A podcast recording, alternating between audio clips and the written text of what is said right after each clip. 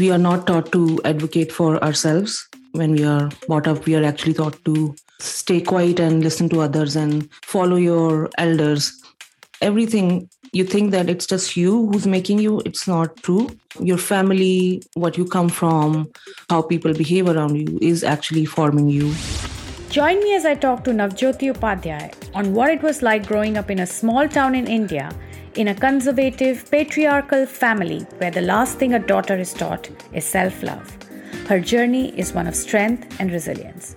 Don't miss it when it comes to the usual podcast channels on 31st of October.